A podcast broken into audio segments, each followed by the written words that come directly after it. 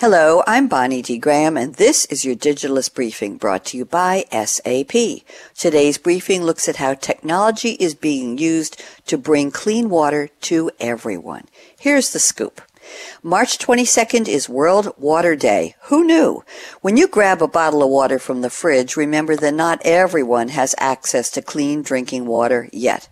The UN General Assembly recognized access to water and sanitation as a human right back in 2010. Today, almost a decade later, 844 million people worldwide still lack access to safe drinking water, according to the World Health Organization.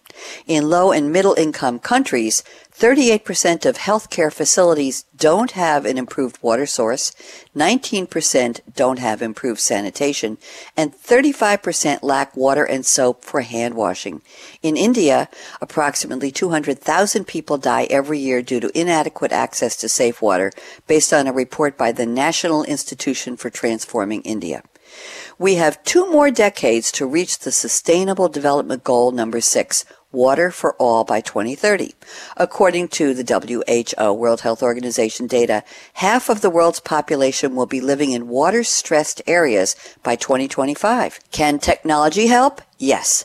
The new generation of intelligent technology can help by monitoring, analyzing, and predicting water usage and identifying sources of water waste. For example, the pipe and water storage solution company Vectus Industries, that's V-E-C-T-U-S, is using mobile and Internet of Things technologies to alleviate water wastage in India.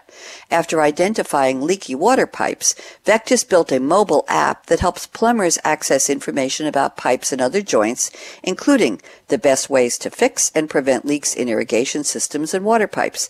Technology can also help improve water storage and transport, which are vital to bringing clean water water to towns and healthcare facilities. Technology can also protect water resources by using drones to monitor the quality and quantity of water and the level of pollution. The Race for Water Foundation, a charity organization dedicated to water preservation, has been using drones to survey plastic waste in the ocean and raise public awareness of the impacts of water pollution on the ecosystem and on humans. Read the full article in The Digitalist titled World Water Day How Technology Can Help Bring Clean Water to All by Dilip Khandelwal. That's today's briefing. For more business insights on the latest technology and trends, visit digitalistmag.com from SAP. I'm Bonnie D. Graham. Thanks for listening.